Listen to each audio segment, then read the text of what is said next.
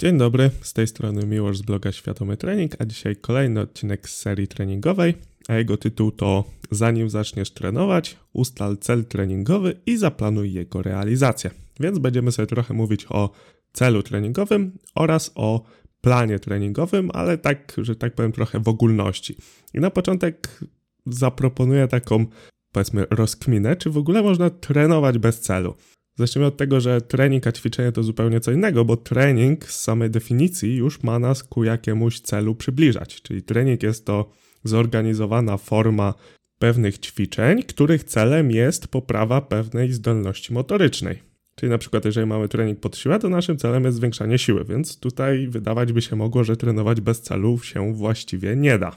Oczywiście pomijam kwestię, że są rozpisywane czasem plany treningowe bez żadnego celu, tylko po prostu ktoś chciał rozpiskę, to dostał i tyle. Ale mimo wszystko nawet w takiej sytuacji jakiś tam cel jest, bo po coś ta osoba na siłownię chodzi. I teraz druga kwestia, czyli czy można ćwiczyć bez celu.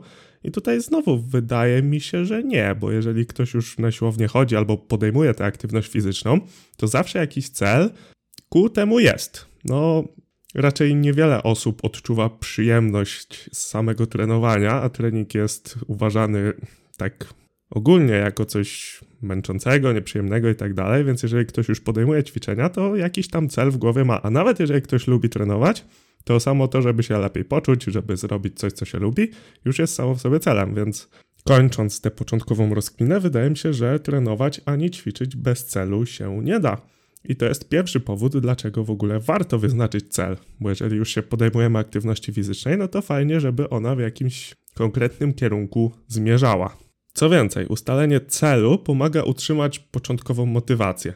Jeżeli słuchasz mnie trochę dłużej, to pewnie wiesz, że nienawidzę tego określenia motywacja, no bo na samym początku, jeżeli chcemy coś zrobić, to po prostu robimy i nazywanie tego motywacją jest dla mnie takie trochę sztuczne, a po pewnym czasie, kiedy już wykonujemy tę aktywność czy cokolwiek innego, wykonujemy po prostu dosyć regularnie, to ta w cudzysłowie motywacja się przekształca w nawyk. I wtedy już robimy to na tak zwanym autopilocie, czyli nie obciąża to naszych zasobów silnej woli, robimy to automatycznie i naszym domyślnym stanem jest wykonywanie danej czynności, a jej niewykonanie jest dla nas dodatkowym bodźcem stresowym. Czyli na przykład jeżeli ktoś trenuje 4 razy w tygodniu i przypadkowo na przykład przez jakiś tydzień nie będzie mógł trenować, to organizm go będzie pchał ku tej aktywności, bo się w cudzysłowie po prostu przyzwyczaił do treningu siłowego i brak tego treningu siłowego jest pewnego rodzaju zaskoczeniem.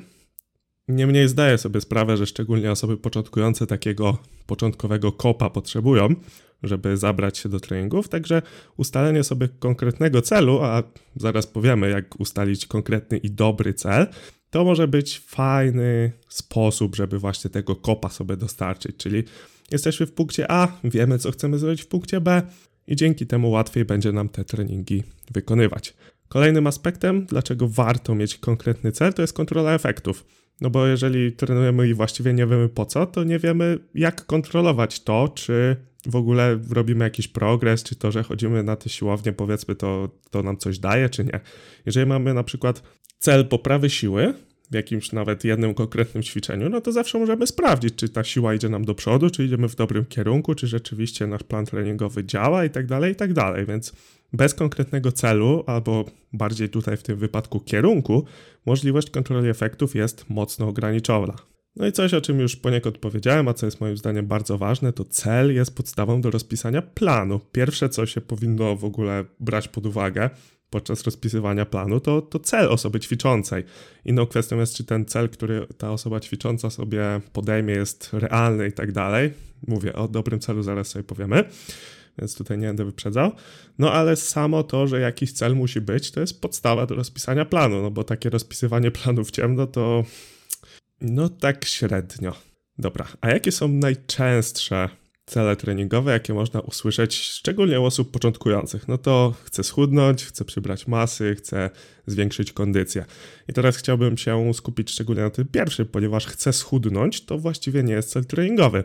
No bo jak wiemy, chudniemy od deficytu kalorycznego i tak naprawdę nie musimy w ogóle ćwiczyć, w ogóle się ruszać wręcz, żeby chudnąć. Także chcę schudnąć, moim zdaniem nie zalicza się do celu treningowego, a bardziej do celu sylwetkowego.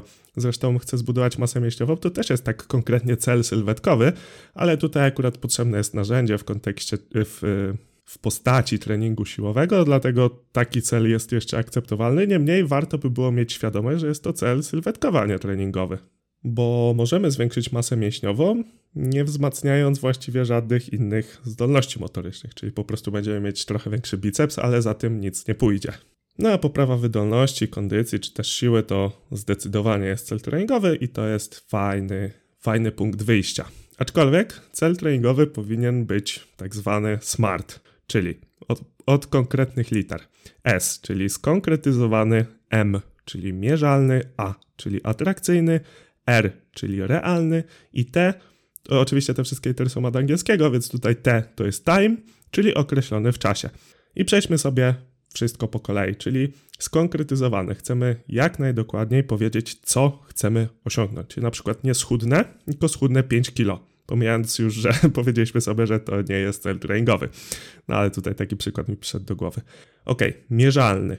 Czy jesteśmy w stanie określić, że schudliśmy? Tak, ważymy się pierwszego dnia, ważymy się któregoś dnia i jesteśmy w stanie określić dokładnie, ile schudliśmy. Czyli druga kwestia, mierzalny. Trzecia kwestia, atrakcyjny. Czyli kiedy już zdobędziemy ten cel, uda nam się go zrealizować, to musimy być z tego powodu szczęśliwi. Ten cel musi nas popychać do przodu. No w kontekście odchudzania rzeczywiście, jeżeli ktoś schudnie 5 kg i na tym konkretnie tej osoby zależało, no to taki cel zdecydowanie jest atrakcyjny. R, czyli realny.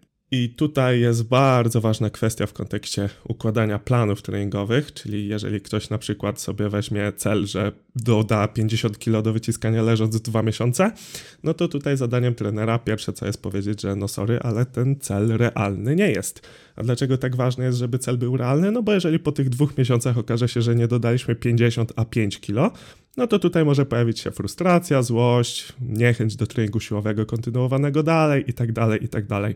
Więc fajnie jest wypełniać te cele, dlatego powinny być one po prostu realne. I tutaj mała wskazówka ode mnie.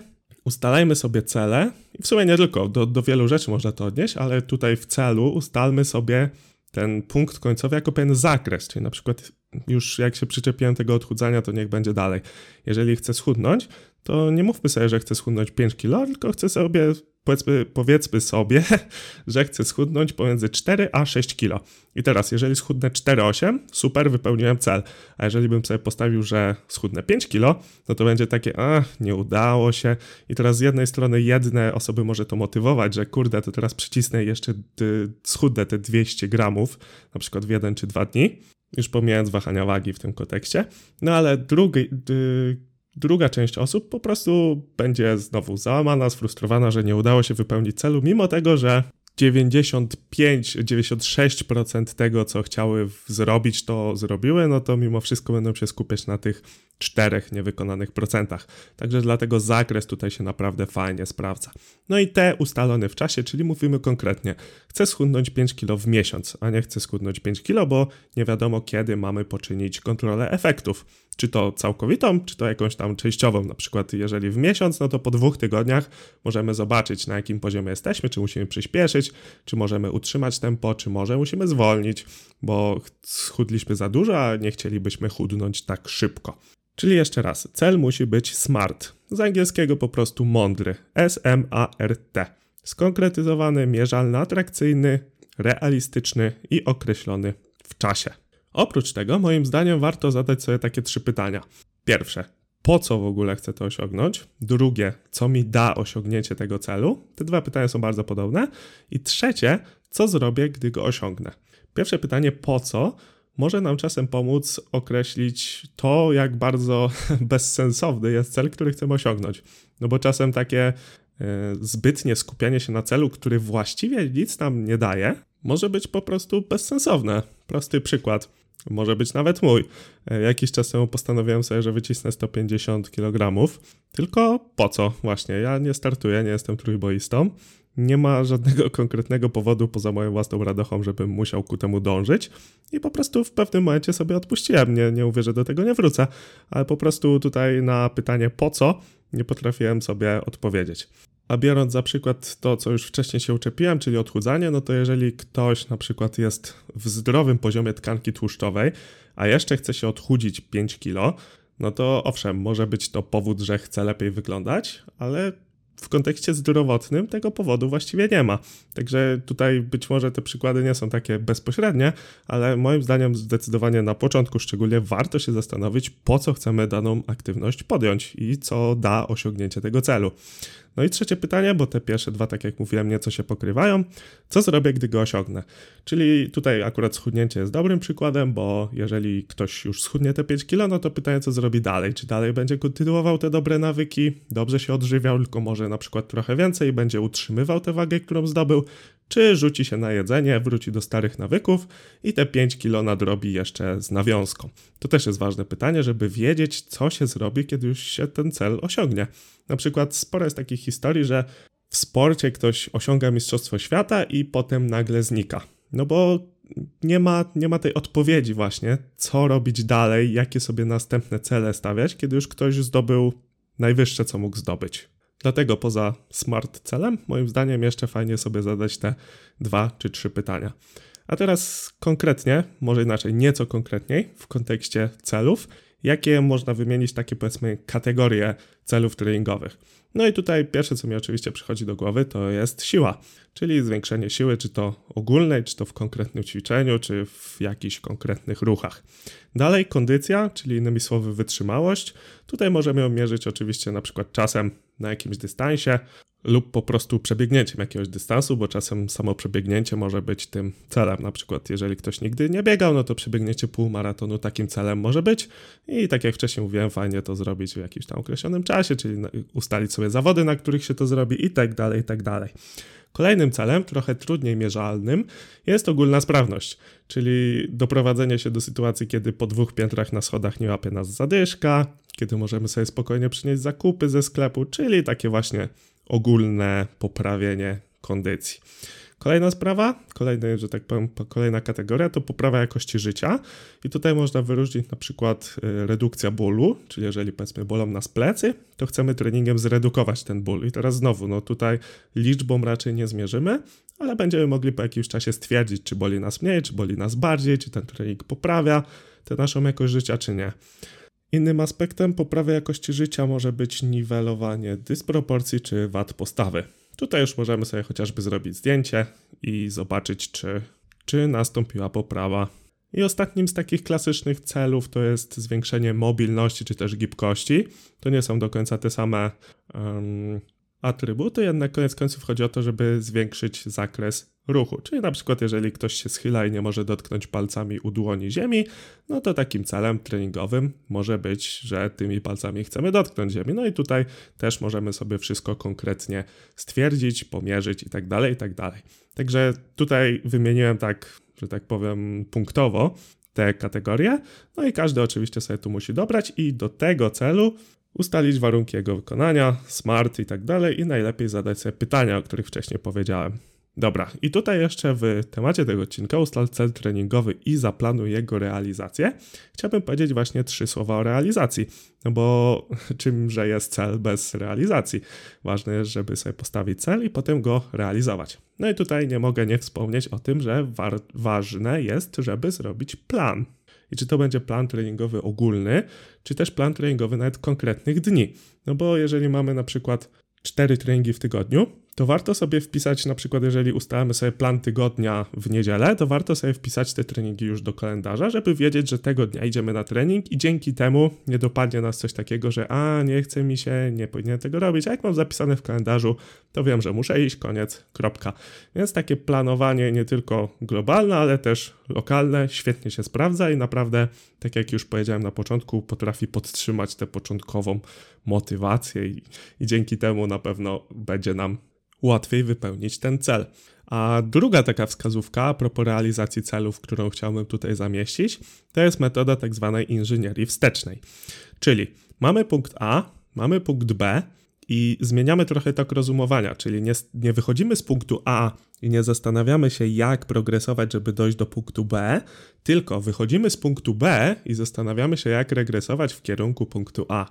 I w pierwszej chwili może się to wydawać trochę bez sensu i trochę, że wychodzi na to samo, ale uwierz mi, że tak nie jest, szczególnie przy długoterminowych celach. No bo jeżeli na przykład ktoś, niech będzie cały czas ten sam przykład, który nie jest przykładem treningowym, ale ciśniemy go w tym odcinku, więc ciśnijmy go dalej.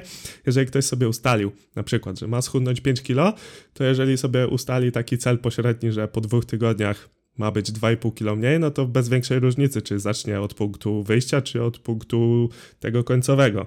Ale jeżeli na przykład mamy sobie zaplanować cały makrocykl, taki standardowy, czyli roczny, przygotowujemy się na zawody, które będą za rok, no to łatwiej jest wyjść od punktu tych zawodów, czyli weźmy sobie od 1 stycznia do 1 stycznia, żeby było łatwiej. Jeżeli na przykład wiemy, że musimy sobie zaplanować 4 fazy, no to skoro końcowa faza, czyli na przykład ta pikowania, jest określona na 4 tygodnie zazwyczaj, no to łatwiej jest sobie już odjąć od tyłu te 4 tygodnie i wiemy, że 1 grudnia będziemy zaczynać fazę pikowania, czyli tę fazę, w której najmocniej chcemy przełożyć wszystko to, co zbudowaliśmy wcześniej, na siłę maksymalną, na jedno maksymalne powtórzenie. Tutaj akurat w kontekście zawodów siłowych, trójbojowych będę operował. Teraz wcześniej, jeżeli wiemy, że faza intensyfikacji, czyli ta faza pośrednia pomiędzy akumulacją, czyli zbieraniem objętości, budowanie bazy, poddźwiganie, a tą fazą peak, wiemy, że tutaj powinna trwać około 2 miesiące, no to znowu się cofamy o 2 miesiące i wiemy, że już 1 października będziemy zaczynać fazę intensyfikacji, transmutacji, zwał jak zwał. I teraz już wiemy, że mamy od 1 stycznia do 1 października, żeby wykonać ogólne przygotowanie fizyczne GPP i fazę akumulacji. I tutaj teraz, idąc właśnie od tyłu, odcinamy sobie te ostatnie okresy, które są najbardziej newralgiczne i najbardziej muszą być umiejscowione w danym konkretnym miejscu. I nawet możemy tam już sobie mniej więcej rozpisywać, co byśmy chcieli tam uzyskać. Oczywiście wiadomo, że na przestrzeni całego roku, czy tam 9 miesięcy, to się może dosyć mocno zmienić, bo coś może pójść gorzej niż myśleliśmy, coś może pójść lepiej, ale te ostatnie 3 miesiące mamy już zarezerwowane i wiemy, że zostaje nam pozostałe 9 na fazę przygotowania fizycznego i fazę akumulacji, czyli budowania objętości. Tutaj nie chciałbym się na tym skupiać, ale mam nadzieję, że ten przykład pokazał Ci, że ta inżyniera wsteczna, czyli to, co chcemy osiągnąć postawione wyżej, czytaj na pierwszym miejscu, aniżeli to, w którym miejscu teraz jesteśmy, że to jest fajna alternatywa do klasycznego planowania i że naprawdę można z tego korzystać i będzie to skuteczne, a być może nawet skuteczniejsze. A jeżeli chcesz się dowiedzieć więcej, chociażby właśnie o budowaniu tych cykli treningowych, to zapraszam Cię do mojego kursu rozpisywania planów treningowych. Wszystkie informacje znajdziesz pod świadomytrening.pl/kursplany, pisane razem, oczywiście link będzie w opisie. Na koniec klasycznie zachęcam Cię do podzielenia się tym odcinkiem z innymi, a jeżeli cenisz to, co robię, do postawienia mi wirtualnej kawy, a możesz to zrobić pod adresem świadomytrening.pl/kawa. Jeżeli masz do mnie jakiekolwiek pytania, napisz do mnie na Instagramie lub pod adres kontakt@świadomytrening.pl. Wszystkie adresy oczywiście bez polskich znaków, czyli przez S. Mówił Miłosz Kudarek i słyszymy się w następnym podcaście. Dzięki.